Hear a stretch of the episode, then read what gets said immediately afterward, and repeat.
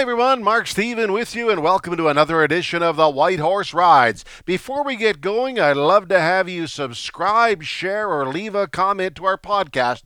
Great to have you aboard. We're right in the middle of training camp, and it's time for some updates on the team. First of all, the whole situation is just great to be back on the field, see the team in a normal training camp setup, and I know the players are excited as well. They've also moved ahead to the red and white game. We'll talk about that in a moment, and the players are going to have to continue building, though. They've got a preseason game against the BC Lions, and the cutdown date is June the 4th. Listen, we're going to talk about some players who stood out in the scrimmage and some who may have to step up. I thought receiver Nick Holley in the scrimmage game on Saturday the 21st was very good. Yes, he is the brother of former Stampeder Nate. And newcomer Devontae Dukes, a receiver, made his presence felt as well. Defensively, I've liked defensive lineman George Obinna, but there have been others as well, and we'll talk about them in just a moment. A couple of disappointing notes for me, though, during training camp. First, top draft choice Jalen Philpot from the University of Calgary has been on the sidelines virtually since he arrived. He has a leg muscle issue. I was really looking forward to seeing him move ahead in his pro career, but for now, an injury has derailed him.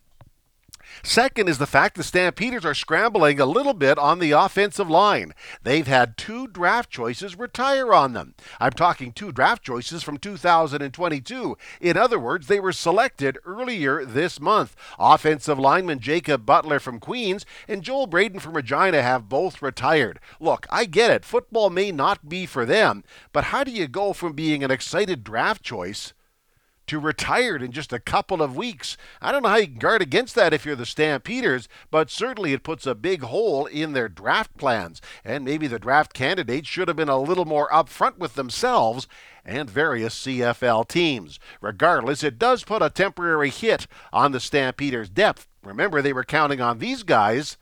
And they also lost two linemen in the offseason, Justin Lawrence to Toronto and Ucambre Williams to Ottawa. But to the game itself, it was sort of a game at McMahon Stadium. They had officials.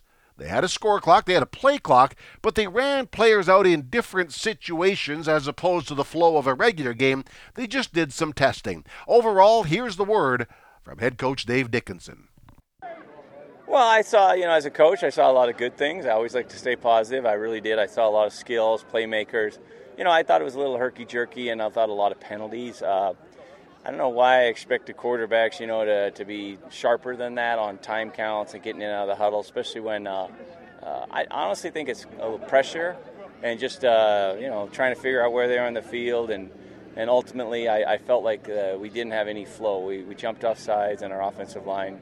Uh, I think we might have had three or four procedures. as a coach, you know you know you're going to get beat if that happens, but back and forth, good plays on both sides of the ball. I thought it's probably our highest paced scrimmage we've had um, in the last few years. I got a short memory, but a, a, few of those, and I just felt like the weather turned for us a little bit. We finally got a little sun, a little heat, and uh, I think the guys responded with a good effort. Dave, do you think after today your decisions are, that you need to make are easier or more difficult, or both?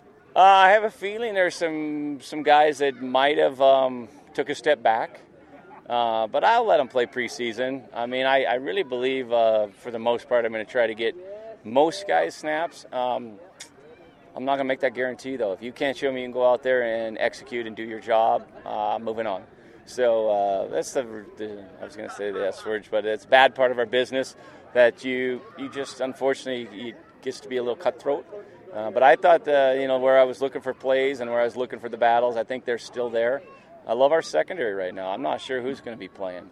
Uh, you, you saw some real playmakers there, and we were looking for guys. Uh, so I thought I, I, definitely found that, and I would say D line would be that is a, a, position that, man, that has really got some tight battles. Um, yeah, I think uh, good cover guy. Um, now, thing for him is be can you tackle, can you play special teams? Uh, but he made a good impression, no doubt, and we we've seen that all camp that he is one of our better cover guys now we got to see if he can take that uh, next step, and I, I, expect him to do that. Timeline for cuts at this point? Uh, we cut after the first preseason, 24 hours, so it's coming. But uh, you know, hopefully the guys can enjoy being a team and and uh, get together tonight. I gave them the night off to to, to get together and uh, hopefully enjoy it. Well, interesting, and we'll watch his decisions over the course of the next few days. We mentioned in the interview that some players did sit out the scrimmage. One of them was running back Ka'Deem Carey, so that allowed hopeful Peyton Logan to jump in. I thought he displayed great energy and quickness in the running back spot, and he's loving things here. I think it went real well. Like, for my first time being out here, um, I didn't know the plays very much, but I'm the type of person to get in my playbook a lot. So once I got in my playbook and understand the plays, it came natural to me. It's like I was in college again. Yeah. Uh, your size, you're one of the smaller guys. Uh, do you use that to your advantage to play a little hide and seek? Uh, size ain't never been the problem to me. I come with relentless effort every time, and I'm going to be the biggest dog on the field. All right. Uh, just the camp, how would you assess it for you? How's it going? I love camp. I love doing stuff like this. it's like a dream. It's really a dream come true. Like if I could do anything in life, it's to work and play football, and that's what I'm doing. okay, good. Uh, I guess now uh, move on to a game and uh, another level, another chance to prove yourself. Then. Yes, sir. Yeah, you ready for it? Of course. Yeah. All right. How do you find the competition with uh, the Yeah. running backs? How to find a competition? I don't really see it as competition. It's like camaraderie in the room. Everybody want to see everybody succeed. So if somebody mess up, we don't try to make it noticeable. We try to come up to them, talk to them, put it in their ear, like, "Hey, we do this and that on this play, not this." So it's more of like a team effort. We're not competing against each other. We just compete against ourselves. But at the end of the day, someone's got to go. Somebody got to go. Hey, it's comp- it's competition every day though. Still, I'm gonna try to get that one spot.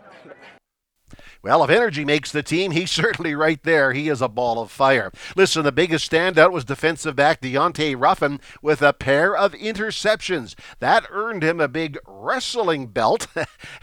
His teammates gave him that as the top player in the game. I came out here, did what I do every day, and it just paid off. Okay, so what's the story behind the championship belt? Uh, if you pick off a, inter- or get an interception from Bo, you get to wear the belt. You know what I'm saying? He's he's big time, first ballot Hall of Famer. Hey, so I guess I, I fit the description today. Well, I guess you got to make yourself stand out some way. There's you know heavy competition, so this is one way to do it, right? Yes, sir, definitely. How's the adjustment going? How have you found camp? It's going very well. I've adjusted very fast. I talked to the coaches before, you know, you know, camp started. I got into the playbook. I got deeper and deeper into the playbook. So when I got here, I'm just able to play and have fun. Yeah, and uh, you know, just the fact you've had a week and a half now, do you feel like it's much more natural? Yes, sir. It's definitely much more natural. I'm getting used to the game, different rules, different different field. You know, I'm just I'm just getting used to it right now, but I'm feeling like myself again. So the players work, the players can have fun, and camp carries on. And so do we. This is Mark Steven. This is the White Horse Rides.